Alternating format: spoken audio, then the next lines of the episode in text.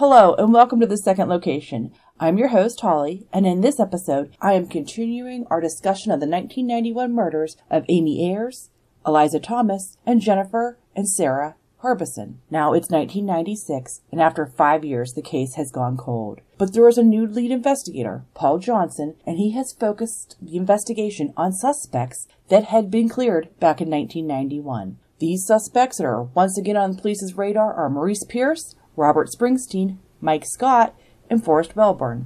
Now first, I'm going to talk about how these four teenagers first became involved in this case. The four were friends that often skipped school together to get high and or drunk. And let me just say this, while the four victims in this case were just about ideal kids, they were future model citizens. The four boys that were accused of murdering the girls were nothing like the girls. But of course, that doesn't mean that they are murderers, just that they're shitheads.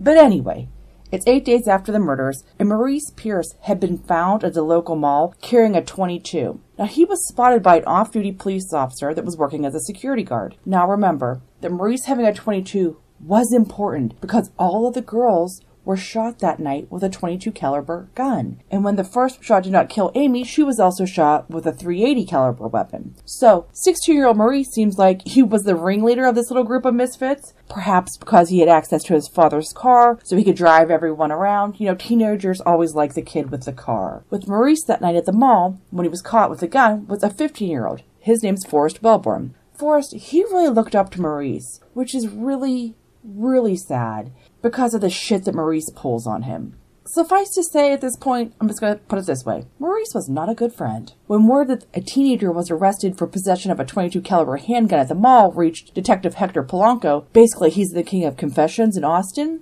but he might also be the king of wrongful confessions in Austin. Anyway, he brought the boys in for questioning, and by the next morning, Maurice had told Polanco that the twenty-two had been used to kill the girls at the yogurt shop, and that it might have been Forrest who committed the murders. Like I said, Maurice was not a good friend or a good person, because it seems like he completely made this story up about Forrest having the gun that night. And the wrongful convictions all start with Maurice being dumb at the mall, and when he is in trouble, he tries to implicate his best friend in a murder to save his own ass.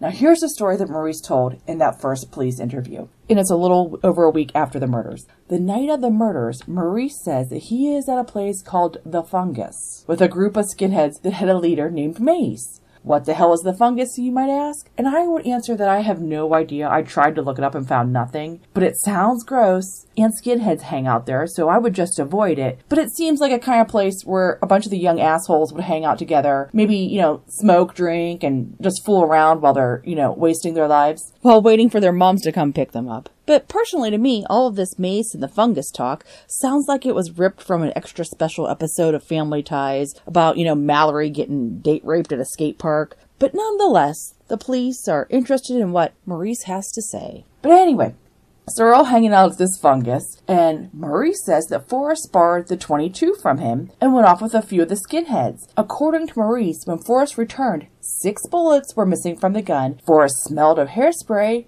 and Forrest had a scratch on his neck. Right about now, it would be nice if the bodies had been tested for traces of accelerant, because it sounds like Maurice is trying to claim that Forrest used hairspray to start the fire at the yogurt shop. But there is more to Maurice's story. He says that Forrest told him that he had done something bad, and he wanted to do it again, that he wanted to kill more girls. Now, during his interrogation, Maurice also stated that earlier in the evening, after he had been babysitting for his sister's kids, he had hung out with Rob Springsteen and Mike Scott. Springsteen and Scott were immediately picked up by the police. Honest to God, I don't care if he is your brother. I don't really think I would want Maurice babysitting my kids. I'm just thinking of this teenager that carries a gun to the mall. Like, that's his type of thinking. I wouldn't trust him with children. But anyway, keep in mind that all these interrogations, they're taking place just eight days after the murder. Now, there were obvious holes in the story. First of all, no one on the police force, no one, had ever heard of a skinhead named Mace. Also, this Mace, once they hear of him, they can never track this guy down. So, sounds like he might be made up, right? Maurice also claimed that a twenty-two was kept hidden in the Fungus for general use, you know, by all the hooligans. The police searched and never found this gun. But before we go further into this confession and what all it leads to, I kind of want to talk to you a little bit about these four teenagers, these four boys, because the whole future of this investigation and where the case stands today is really tied up with these guys. Now, like I said, Maurice Pierce seemed to be the ringleader of the group of boys. He's the one that takes the gun to the mall, tucked into the waistband of his pants to show off a bit. That little bit of teenage stupidity really ruined some lives. And while none of the boys, I mean, they were all skipping school and drinking and just, you know,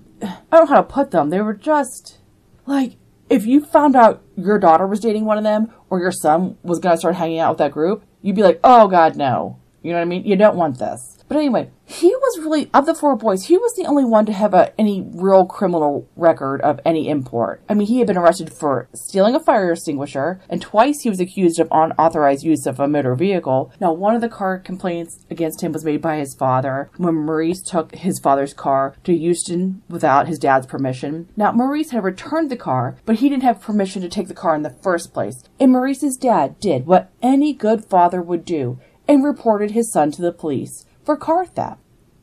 Just checking to see if you were listening. Of course you don't report your kid to the police for taking your car without your permission. You take care of that type of bullshit in-house.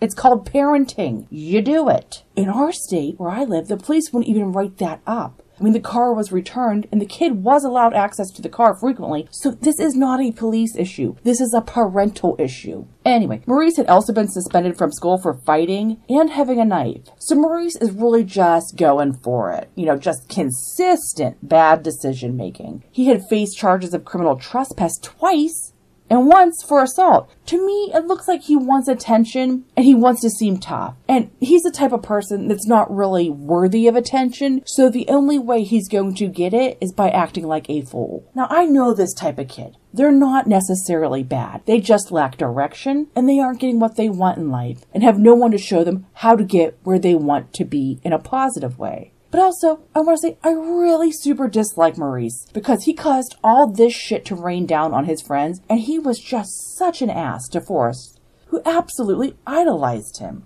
Now, another one of the boys, it's Robert Burns Springsteen the Fourth. Now, he had been living in Austin for only about four months before the murders. He had been living with his mother and grandparents in West Virginia when he asked his father if he could move to Austin to stay with him for a while. His father agreed, and Robert moved into the other half of two condos that were owned by his father's girlfriend. He's a little bit of a misfit, and so were the other boys, really. But he also had a bit of a temper and, oddly enough, a sense of entitlement. But I question this assessment. I just think he is proud and a little misunderstood. I just think that people keep saying a sense of entitlement in him, and I don't know that I see that. I just see somebody that has a hint of a maybe artistic flair, somebody that wants to stand out, doesn't know how. I mean, he seems like the type of kid that would wear a top hat to school. You know what I mean? Look at me. Also, it doesn't help that Rob suffered from resting bitch face. You know, much like breast cancer, it can attack men as well as women. But he just looks so damn smug that I think it's really off-putting to people. So maybe people were attributing Rob as being entitled based just partly on his appearance. But anyway, Rob was sent to an, an alternative learning school in West Virginia. Now, at this school, counselors noted his style of dress that they felt was, you know, aimed at getting attention. He wore a Nehru jacket or a bandana on his head. And I will say, this is in the nineties when Nehru jackets had a weird, odd resurgence. I mean, I personally think they've always looked like shit. And, but even I had a few in the nineties, and I didn't even like them. But I was like, I like this blazer so much. Why does it have such an ugly collar? But anyway, am I the only one that thinks this is just laughable? You know, the way they're making a big deal about how this kid's dressing. He wore a Nehru jacket and a bandana. So that means he is proud. That means he has a sense of entitlement. I just think it's the It's just like, you know, bitchy, unfashionable teachers looking to stir shit. To me, it seems like he just wanted attention, like most teenagers. And he tried to get noticed by dressing in an unconventional manner. Anyway, like, when you're in an alternative school and the biggest gripe they have about you is that you dress oddly, I mean, do you even need to bother complaining about the kid? I don't think so. They need a fashion report. It's all an alternative school. Jeez. Anyway, Rob moves to Austin. He's given more leeway by his father than he had back in West Virginia. I mean, he has his own condo next to his dad's, and I think more leeway is probably not what Rob needed right now. But anyway, he's registered for high school in Austin, and he went out for the football team, but got into an argument with a coach early on and quit the team. Then he got into an argument at McDonald's and he threw a knife. Now his school counselors wanted to send him to an alternative school in Austin, but because he was a new student, the principal cut him some slack and gave him a second chance at the high school. But Rob just couldn't follow the guidelines laid out for him, and he was eventually sent to an alternative learning school. Now he frequently skipped school, and he had incredibly, incredibly irregular attendance. And I think that's kind of true for all of these kids, really. Now in late, nineteen, in late November nineteen ninety-one, Mike Scott moved into the condo with Rob. And there was one condition that Rob's dad's girlfriend, now she's the owner of the condos, she imposed one condition, that if the boys quit school, they had to get a job. I don't know even what to say about that. I don't know, because I know teenagers can be tough, but I really would like a condition where quitting school isn't an option. But I don't know, I just, I mean, I do think education in some ways is overemphasized with people going to college for, to get jobs that I don't think you needed a college education for. But in another way, I think kids should finish high school. You know, it just helps society in general. So the boys' attendance at school was sporadic at best, but neither of them get jobs, even though their attendance at school was so rare that it might as well have dropped out. They weren't there. The parts that I don't really understand is that Rob's dad was a computer programmer who was between jobs, but he didn't seem to notice that the boys were not attending school, and he lived next door. Um, quick parenting critique. I have never raised teenagers, but I can understand Rob's dad giving him space to make decisions on his own. But I think once one of those decisions was drawing a knife at a McDonald's and skipping school so much that he was kicked out of high school, he had to go to a, a different type of school, an alternative school. At that point, you let him make decisions on his own. We now all see that he is making terrible decisions, and we need to just tighten those parental reins a little bit more.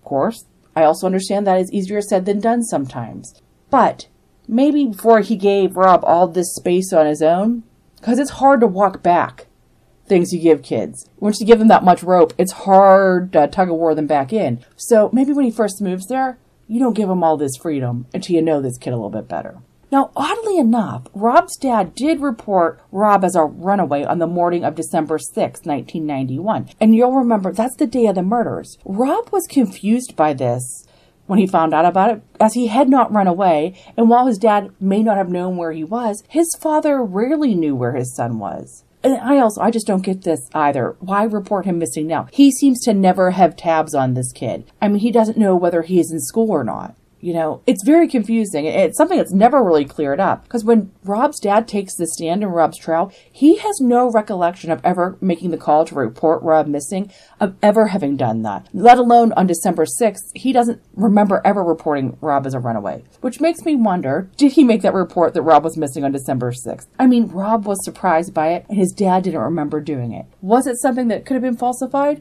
I really have no idea, and I really don't even know what the point would be of falsifying that. But it's hinky, right? I mean, could you, honest to God, forget the fact you had reported your son missing to the police? I would never forget that. I don't care if he's found later that day or not. I would remember doing that. Mother of the Year! Okay. Like I said, that December sixth, the day that Rob was reported missing, it's the day of the murders. So anything reported on that day, you know, it comes under suspicion. Now, like I said, even when he's shown the report on the witness stand, his dad says he still doesn't remember making it. And when Rob was asked about the missing persons report in twenty ten by Beverly Lowry, author of Who Killed These Girls, which is a main source for these episodes, he responded that he didn't get along with his dad and that he could have been on a friend's couch. He just couldn't re- recall at this point. And I get that. It's nineteen years later. How the hell could he remember? I mean, these boys didn't become suspects for five years. It's hard to recall where you were on a random day five years ago. But if he had committed the murders, I bet he would be able to vividly recall the details of that day because it would have been more memorable. I do think, oddly enough, Maurice getting stopped eight days after the murders with that gun at the mall, if that, well, first off, if that hadn't happened, then these boys had never become under suspicion at all. But if that hadn't happened and they weren't questioned those, you know, eight, nine days after the murders, I don't think they would have any recall at all about what they had done that day. The only information I think that was able to survive about what their alibi was and their details of that night was because they were questioned, you know, about a week after the murders. If it had been waited to be like, you know, the years later when they were actually arrested, I don't think they would have been able to come up with anything. And I will say, I think sometimes these guys, these suspects, like, they're hard to pin down. Um, like, it's hard to get, not necessarily a straight answer, but it's like an answer that makes sense and is maybe the answer to the question you're asking. Sometimes they seem to be answering a question that wasn't asked, maybe. I don't know. It's hard to figure things out from them. It really is. But that doesn't mean that they aren't telling the truth or they're being purposefully evasive. I just think it might be their personalities are just kind of combative. Or just as they don't really recall the events of this time period because they had nothing to do with the murders. These kids are smoking pot and drinking as teenagers, so that could also impact their memory.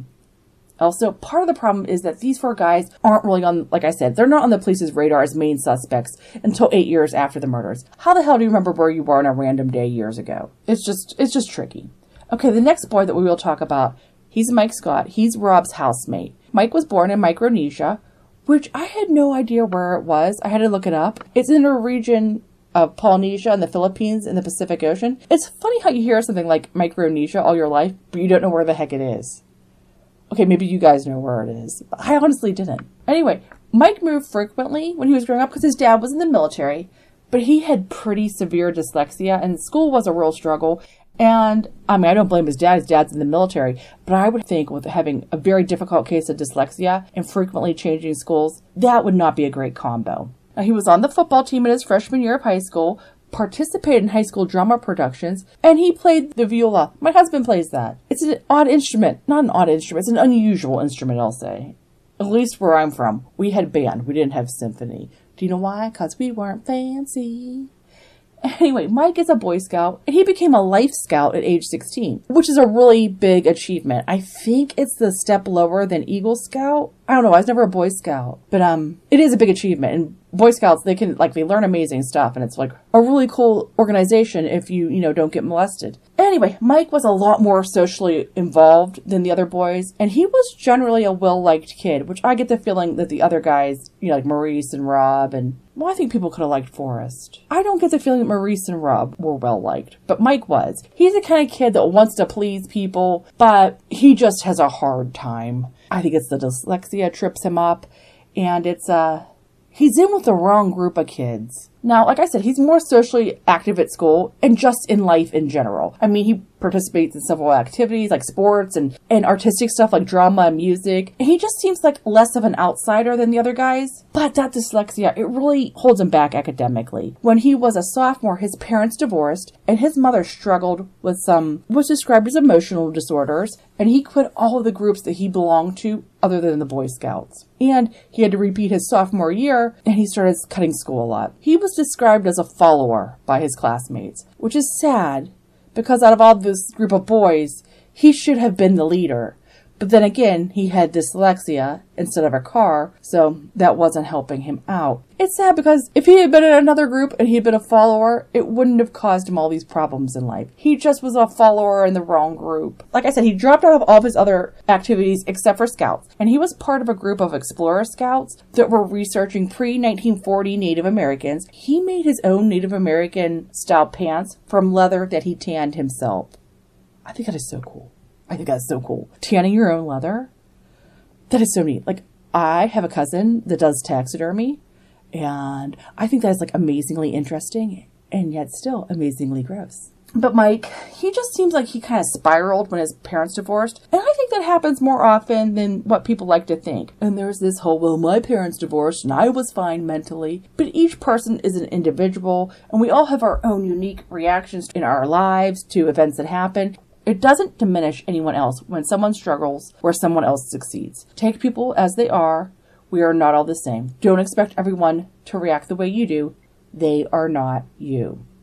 Also, I think when I said it, his mother was described as having emotional disorders after the divorce. I think that would have really impacted how this teen reacts to the divorce himself. Because if his mother's struggling, I think he's much more likely to struggle as well. I mean, he's allowed to move in with Rob, who is another, like, not getting shit done kind of kid. Like, obviously no one's trying to help this guy. He doesn't need to be living with his teenage friend, okay? He needs to be living with mom or dad. Now, when he moves in with Rob, he just seems aimless. Just, you know, almost just, like, waiting for something to happen. They spend a lot of time smoking pot, drinking beer, and consuming mushrooms. And, um... mushroom consumption seemed to be a strange source of pride for Mike. I mean, I kind of get it.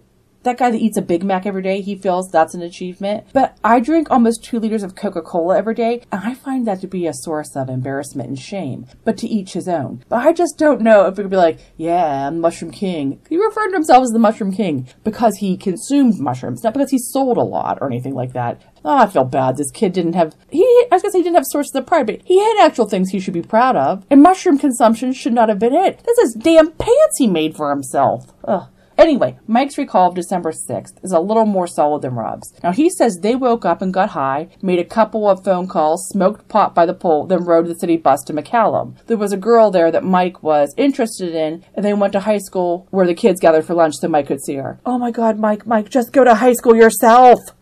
Just go to class. That way we don't have to pop in during lunch. Now, the fourth boy in this little band of teenage misfits is Forrest Welborn. Now, he's quiet but artistic, and he plays the upright bass in the school orchestra, and he daydreamed during class, often drawing detailed pictures in his notebook instead of paying attention. With divorced parents, he switched households often, going between his mom's and his dad's places and the associated step-parents. At the time of the murders, he was living with his father in Austin. Forrest, he really seems to look up to Maurice, and he kind of tags around with Maurice and is like a shadow. He goes with Maurice to most of the places Maurice goes, Forrest follows. So that's the four suspects. Two of them will be convicted of the murders of the girls, but they will be released from prison when the D N A from the rape kits don't match any of these suspects. So it's nine days after the murders, when the police are first questioning Maurice about the handgun that he had with him at the mall. Now, Maurice tells the story about letting Forrest use the gun, and Maurice also lets loose with a story about how he and Forrest stole a Nissan Pathfinder from a car lot, like a sales lot, and went for a joyride after picking up Rob and Mike. The foursome stopped by a gas station. Maurice went in and bought a drink and the newspaper while Mike pumped the gas. Mike drops the pump and the group drove off without paying for the gas, but the attendant got the license plate number and called the police. The report was incorrectly logged as being Saturday morning, the morning after the murders, but it was actually Sunday morning. And they'll be able to tell this because the the owner of the car lot, they know when that car went missing. So the group drove to San Antonio so Mike could break up with a girl. I know. I just want to say, like, I do not think any of these guys had anything to do with the murders of these girls, but you could see how they are making decisions that are just about the worst, you know, but I just don't think that, I mean, the D N A doesn't match to these young men. And also, I don't think the murder of these girls, I don't think this was a young person's crime. I think it was a little bit too sophisticated. With the fire, that's where I get sophisticated, okay? But anyway, so, but I'm just thinking, like, to juxtapose how sweet these girls are and what good kids they are and the type of consistently foolish and reckless decisions that these guys are making that are basically, you know, their peers, a little bit older than the girls, than some, you know, some of the girls, but, you know, general same age range except for, you know, Amy. But it's just a world of difference between the group of girls and this group of guys that are going to be convicted for killing them. You know, wrongly convicted. But anyway, you can see they're just, just reckless, okay? I mean, they're stealing cars from car lots, not paying for gas. I guess that's a lot less of a thing, huh? Not paying for gas. But stealing gas. And this is also, Mike can go break up with a girl. Okay, after a flat tire, they get there after nine in the morning. Mike went on a walk with the girl while the others waited in the car reading the article about the yogurt shop murders aloud. Back to Austin they went, and as the car lot was now open, they parked their vehicle in a remote part of the lot and left. As a result of this story, Austin police charged Maurice with unauthorized use of a motor vehicle. And you might ask yourself, why the hell did he volunteer that story about stealing the car? I just cannot understand these guys. I think they have no sense of self-preservation in an intelligent way. I think Maurice is panicking about having a gun and they're questioning him about the murders. So I don't know if he's doing the, if I confess to something that's lesser, they'll think I'm being honest when I say I didn't kill the girls. I, I don't know where this guy's head is. It, it, it's hard to get into their minds because it's an odd place in there. Here's the thing that bothers me about this, about confessing to the car, stealing the Nissan. No one had connected him to the stolen car. Like, why admit to it? And that's what I'm saying is I think the crimes are too sophisticated for these guys, because I just don't think they would ever have thought about setting fire to destroy evidence. It's just beyond them. Think about it this way. These four young men that will become suspects, they initially get a little bit on the police's radar with Rob's dad reporting Rob missing on Friday morning. You know, it's the morning of the night the girls were murdered. And early Sunday morning, there was the joyride. Then Maurice, acting like a big shot with a gun at the mall, gets himself questioned by the police about where he was on the Friday night that the girls were killed. And Maurice actually points the finger at his good friend Forrest for the murders, and then Maurice confesses about himself doing the joyriding. Now, why the hell did he do that to Forrest? This is what really bothers me, and it's why it's very difficult sometimes to sympathize with these guys. And I do have sympathy for them because some of them were wrongly jailed, but I don't have a lot of sympathy for Maurice because this all started with them being implicated in these murders that they didn't commit because he was big shot in a mall with a gun. And then when police questioned him about what the hell he's doing with a gun, and it's the same caliber of a gun that was used to kill the girls, he implicates his best friend in a murder that he knows his friend did not commit. I can't with this guy. It's it's too much for me, okay? I, I do not like Maurice Pierce, okay? But I also don't think he's guilty of the murders. I just, he's not a good person, in my opinion. I mean, why the hell did he do that to Forrest? I mean, I disagree with how the police conduct themselves in this investigation, but what the hell went on in that first interview of Maurice's that he blames probably his best friend for the murder that he knows his friend didn't commit because they were together that night? And if Maurice didn't commit the murder, then he knows Forrest didn't commit the murder. Is this just the type of shit that he thinks is funny? Or does he think it will look cool to be linked to the case? It's just weird, and it does not reflect well on Maurice, in my opinion. Except that we do know that it was Hector Polanco that conducted the first interview with Maurice, and Hector is known to use questionable tactics to further an interrogation. This guy was really good at getting innocent people to confess. Seriously, he is noted for it. There is no recording of this nineteen ninety-one police interview with Maurice Pierce, so we have really no idea what actually occurred. But I will say, while Hector, he usually gets people to falsely confess, that's one of his big things, Maurice here's falsely implicating his best friend. It's something incredibly disloyal, dishonorable, and just disgusting. He's got all the disses in this shit he pulled on Forrest. Okay, so let's talk about Hector Polanco. Hector Polanco was an investigator on the case, and like I said, he was very adept at obtaining confessions. Apparently, he got two people to confess separately to the yogurt shop murders, but other police officers intervened when it became apparent that the men were not guilty. I mean, one guy confessed hoping that his family could get the reward money to help his brother who was dying of AIDS. This guy didn't know anything about the crimes. It was very obvious when other investigators talked to this man that he didn't know the details of the murders.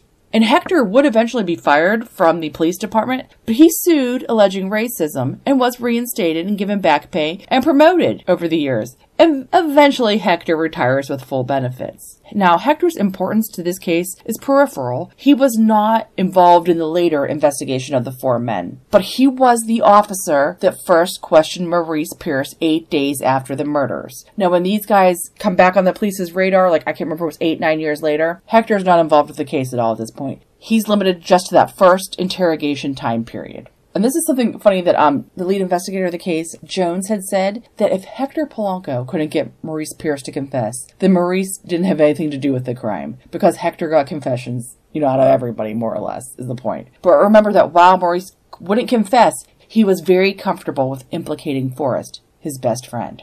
So Maurice, he agrees to wear a wire and try to extract a confession out of Forrest. And also, Maurice's dad is consulted about this, and he agrees to the situation, too. Because remember, Maurice is a juvenile. The resulting conversation took place in Maurice's car outside of a laundromat. And honestly, to me, Forrest seemed just plain confused. And I'm going to quote from the exchange between the two. Maurice, what did you actually do that night, that Friday? Forrest, pardon? Maurice, that Friday, when the girls were dead. Forrest, huh? Maurice, you said you wanted to use a gun. Forrest? When I wanted to use a gun? I mean, it's just general confusion from Forrest. He sounds like he has no idea what the hell Maurice is talking about. So Maurice comes on a little stronger. Maurice says, you said that you wanted to use the gun and that you had killed the girls. Now, at this point, Forrest claims that he was just goofing, and here Maurice starts to lose his cool. Don't play that game, Forrest. Don't jack with me. Forrest doesn't seem to understand why Maurice is getting so mad. But here's what I think it is. I think, unlike a lot of people that falsely confess, and it's out of a moment of panic, and they want this to end, and they think they'll be able to exonerate themselves later, I think Maurice is also having that moment of panic, but he is so self-centered that he's not going to put himself in harm's way. He's doing it to Forrest. And Maurice is desperate, and it's for a good reason. He's very, very fearful, it looks like, after this interrogation by Hector Polanco. There is absolutely no justification for saying your friend murdered four teenage girls when you know that's not the case. But I'm just saying, I think that's where this is coming from. It's now six p.m., and Maurice had spent almost the entire day with the police. In the car with Forrest, Maurice starts to cry, saying, "You know I ain't got the guts to kill them girls." And he explains to Forrest that the police had his gun. Maurice was afraid he was going to go down for the murders. Forrest said that he was afraid, too. The conversation ended. Maurice drove Forrest home. Now, Sergeant John Jones dismissed Maurice as a legitimate suspect because Maurice asked to take a lie detector test and actually took one. Maurice permitted the police to search his home, and no evidence connecting him to the murders was uncovered. He had agreed to wear a wire while talking to Forrest, and Forrest seemed to have no idea what the hell Maurice was talking about. And that lie detector test Maurice took, he passed. And most importantly, the twenty-two that Maurice was caught with at the mall underwent ballistic testing, and the gun did not match the bullets from the crime scene. And this testing is done back then, back in the you know time period of nineteen ninety-one, when the murders took place and when they found Maurice at the mall with a gun eight days later. The gun is tested back in nineteen ninety-one, and they know then that it is not the gun used to kill the girls. Now keep in mind, because three of these guys are going to be indicted for murder about nine years after the girls were killed. The police considered the wiring interview between Maurice and Forrest a failure, and lead investigator John Jones inactivated the four boys as suspects. Their names were filed away, only to be retrieved later when there was the new lead investigator on the case, Paul Johnson. Now the boys, they drift apart and go their separate ways. I mean, it's eight, nine years later, they're no longer in contact. Somewhat predictably, Maurice trying to implicate Forrest in a quadruple murder that he did not commit permanently damaged their friendship. Yeah, yeah, that's the type of shit that would. Now, I do want to talk about like why it's so important that Hector Polanco was ever involved in this case, even in a minor capacity. And I also... I'm a little hard on Maurice there about him implicating his friend because I dick move. But I do want to say there are people that when they are backed into a corner and frightened, they do things that are very short-sighted to end that situation. And he has to take a lie detector test. He was hopeful that would clear him. But it's not good thinking because when you pass it, they, half the time the police just say you're lying and you're able to pass it because you're psychotic. And if you fail it, then they use it against you. It's like if you, you pass it, it doesn't help you. And if you fail it, it does, you know, of course it doesn't help you. But anyway, why I want to talk about Hector Polanco is because we get to talk a little bit about false confessions, starting with his career, and also because there's going to be false confessions that come out later in the murder of the four girls. And I just think false confessions is something that is so incredibly hard for people to understand. And it's important to understand that while I might not do that, you might not do that, there are people that falsely confess. And it's because they just want that moment to end. And, um, I think that's what Maurice was doing when he said Forrest was involved. He wanted out of that room. He wanted the focus off of him, and he found a way to do it. And I just, oh, it just, it makes my skin crawl, to be honest with you. Now, Hector Polanco, he just epitomizes everything I hate about the police. And I get the feeling that he thinks he is suave, and he tries to appeal to the ladies and the juries. And I just think that is so gross. Smarminess is just the worst. But I hate that when people just think they're like, I mean, to use, I don't know, like, that's what they say, like, he tried, I don't find the man attractive in any capacity, but they're like, oh, ladies seem to love him. I'm like, oh my God, I find him so repugnant. But it's because I don't like him as a human being, primarily, but it's just, um, I don't know, there's just, there is no place during a trial for sex appeal people, okay? Ugh. Okay. Now, he... There, there's, there's a grossness about Hector, but he was absolutely loved by the higher ups because Hector had a clearance rate of one hundred percent. And let's just let that sink in. That means he solved every single case that he was assigned. homicide hunter Joe Kenda had a clearance rate of ninety-two, which is phenomenal. Joe Kenda is an amazing detective and a thoughtful man, and that clearance rate is the result of a bright mind, clear thinking, and hard work. But a one hundred percent clearance rate reeks of a conviction no matter what attitude, you know, regardless of guilt or innocence. No one gets it right all of the time. So with that one hundred percent clearance rate, there are bound to be some innocent people in there. And I'd just rather have, you know, that lower clearance rate and less innocent people in jail for murder and, you know, killers let to roam free to kill again. But that's just me. It just appalls me that people could see a one hundred percent clearance rate and think that that's a good thing and not question it. Anyway, the other thing that should bother people about his method of obtaining confessions is how he used his heritage to his advantage when dealing with people that were from Mexico. I hate that I'm your brother bullshit. I don't care about race or nationality. If you are a suspect of a crime, there is no kindred spirit between you and the police. Do not be fooled. Covert racism really bothers me, but I'll let it go. But just keep that in mind. But just because the person is questioning you is acting like they're your friend or you have something in common, they are never your friend. Now right here is where I plan to go into Hector Polanco a little deeper and examine the most famous false confession he ever obtained. That's the confession of Chris Ochoa, who falsely confessed to the rape and murder of Nancy DePriest. When Chris confessed, he implicated his friend Richard Danziger in the murder as well. Now, Richard never confessed, but both men were convicted and would spend over a decade in jail for a crime they didn't commit. And the entire time, Richard Danziger proclaimed his innocence and had an alibi.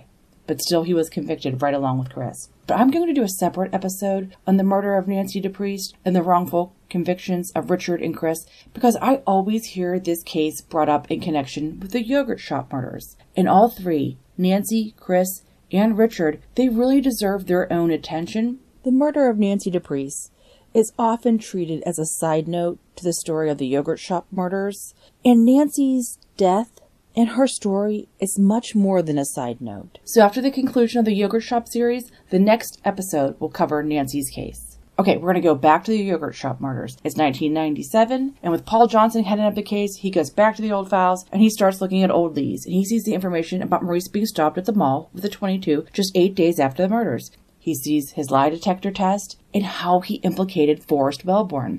Now, the police decide to arrange an interview with Maurice, who is now married with a five-year-old daughter. During this later interview, he still talks about Forrest borrowing the twenty-two, but he recalls them being at an arcade and not the Fungus. He recalled that he thought Forrest was joking when he said he had done something bad. He claimed that statement he made about Forrest in his earlier interview was a result of him being nervous, and he was just trying to say things to get out of the police interview, and that the police had twisted his story. Personally, I think in that original interview back in nineteen ninety-one, I think Maurice was panicking about the gun, and he was doing anything he could to avoid gun charges. So he confessed to an illegal joyride that the police knew nothing about, and he implicated his best friend in a multiple murder.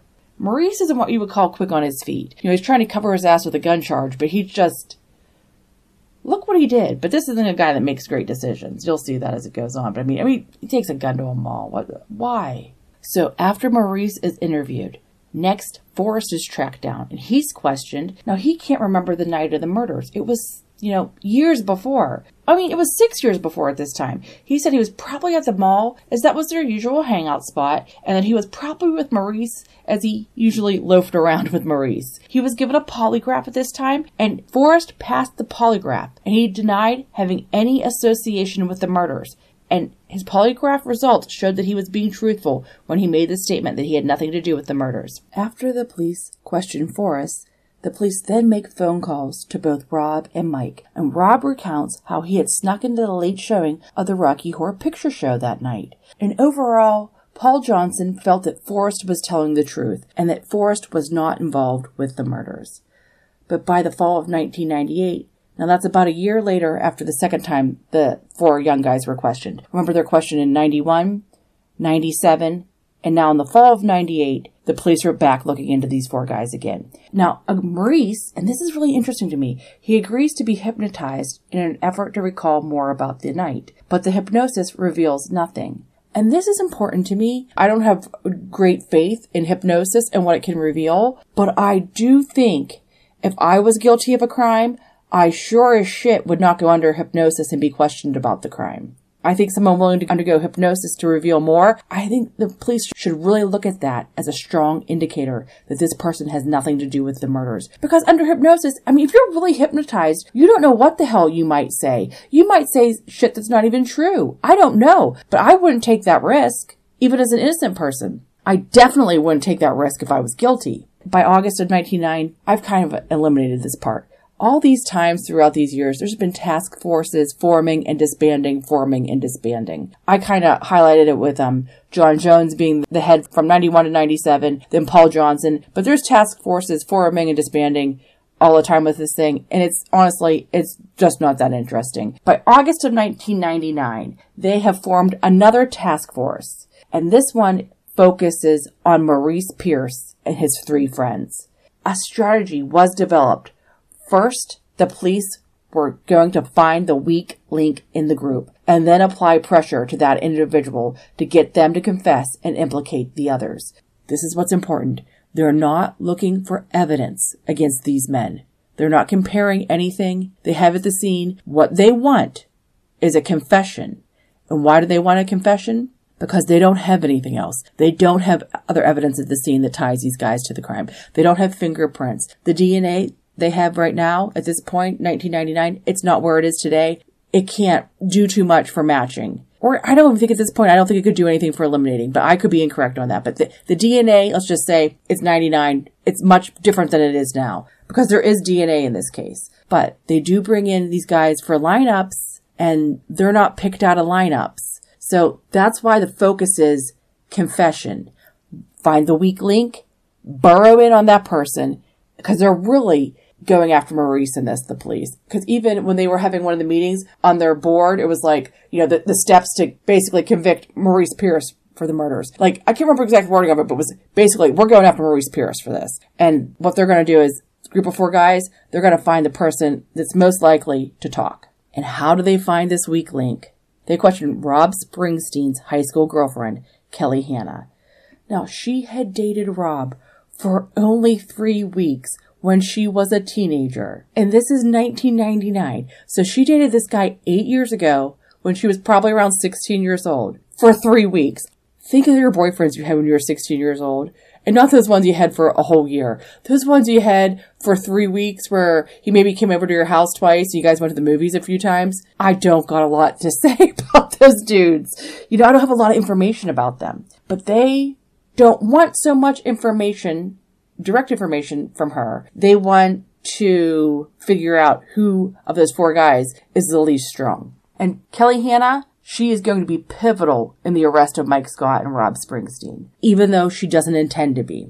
And although she is very pregnant when she is questioned, she's in her third trimester, she holds up very well. She just absolutely refuses to let the police twist her words. She makes this one statement that the day of the murders, Rob had told her that he might swing by to see her that evening. The police repeatedly tried to switch her statement that Rob said he might swing by. The police tried to turn that into that they had plans that night and that Rob had failed to show up on the night of the murders. Kelly consistently tells the police that she had no formal plans to see Rob that night, that it was just a possibility. And considering that Rob drank all the time and smoked a lot of weed, she wouldn't have been surprised if he didn't show up that night. And every time she said that Rob might swing by, the police tried to make it sound like it was they had plans the night the murders occurred and that Rob had missed a scheduled date. And Kelly did everything she could to try to make it clear that that wasn't the case. Kelly, she's stronger, I think, than they thought she was going to be. And you have so much sympathy for Kelly in this because she's an upstanding citizen. She, you know, she's a mom. She's heavily pregnant. This is a guy she dated for three weeks back when she was sixteen years old. I doubt she knows a lot about him or his group of friends. She's employed. I think she's a sandwich artist at Subway at this point, but she really keeps it together. And that's when the police really go after her. And she admitted that the four boys stopped by her place in the stolen Nissan Pathfinder. But once she learned that the vehicle was stolen, she wouldn't go for a ride with them. And the police actually believed her. The police had no evidence or statements from anyone else that Kelly had ever been in that stolen Nissan. But this is when the police chose to lie to her, to frighten her. a heavily pregnant young woman that they don't believe had anything to do with the crime, but she is being used as a tool. The police want to know which of those four suspects is the weakest, and they think Kelly can point them in that direction, and they'll know who to lean on. The police tell her that they have statements of people that place her inside that stolen Nissan, and they have no such statements. Even the four suspects, the four young men, none of them ever placed Kelly in that vehicle. No one places Kelly in that vehicle. But they're lying to this young woman, and she's thinking she's going to get tangled up in this mess, and she's getting scared. And just keep in mind, the police can lie to you when they question you. They do not have to tell you the truth. They can lie about facts. They can misrepresent evidence. That's what they're doing here. They can misrepresent people's statements. They can say, we got another guy in the room who's saying that you're the one that did this crime. The police can lie to you. The United States Supreme Court has said that is okay. But by now, Kelly is crying. Now the cops, they start talking between themselves outside of the room where Kelly can't hear them. And one cop basically says that he doesn't want to be too hard on her. And another cop says, if she fucking starts bleeding in there, that's our ass. No one here is concerned with Kelly's well-being or the health of her unborn baby. The police don't stop interrogating her, but they do turn off the recording device. The rest of the interrogation will not be recorded. If something goes wrong for Kelly, medically, they don't want any evidence of it, because that could affect them. There is literally no concern for Kelly, just what would happen to them if something happens to her pregnancy. And Kelly, she's strong. She holds up. She tried to keep the police from twisting her statements, and she did a good job. I mean, she does a better job than Mike Scott and Rob Springsteen do for themselves. But she does let the police know that Mike Scott would be the most likely of the guys to give police information about Maurice Pierce. And she was right. But now the police have their target. And I just want to emphasize how much here Kelly Hanna is a really sympathetic woman. She was a young mom of two that was heavily pregnant at the time she was questioned. The cops pushed her hard, implying that she could be charged with a crime, that she had been lying to them, that she could lose her kids, that because she lied to them, she could be charged with, you know, hindering an investigation and those type of charges. She was frightened. After her interrogation, one of the officers was asked whether they went too far with Kelly, and they said, no. Kelly was completely unconnected to the murders, knew nothing about the murders. She was unconnected to any criminal activity that these boys had done. She was in her third trimester of her pregnancy. She was frightened and crying in that interrogation room at that police station. The proper answer to that question about whether or not they went too far with Kelly Hanna, the proper answer is yes, yes, yes, we went too far, and I regret it. Now, Kelly's going to testify during the trial, and just like she does a great job withstanding questioning by these police, she does a great job in her court testimony as well. And this is where I'm going to leave you. It's nineteen ninety-nine. Eight years after the murders, the police have exhausted most of the leads, and they have chose to focus on four young men that were initially cleared back in nineteen ninety-one. And in the next episode, we're going to talk about Mike Scott, Maurice Pierce, Rob Springsteen, and Forrest Welborn, and how two of these men end up confessing to murders that they didn't commit.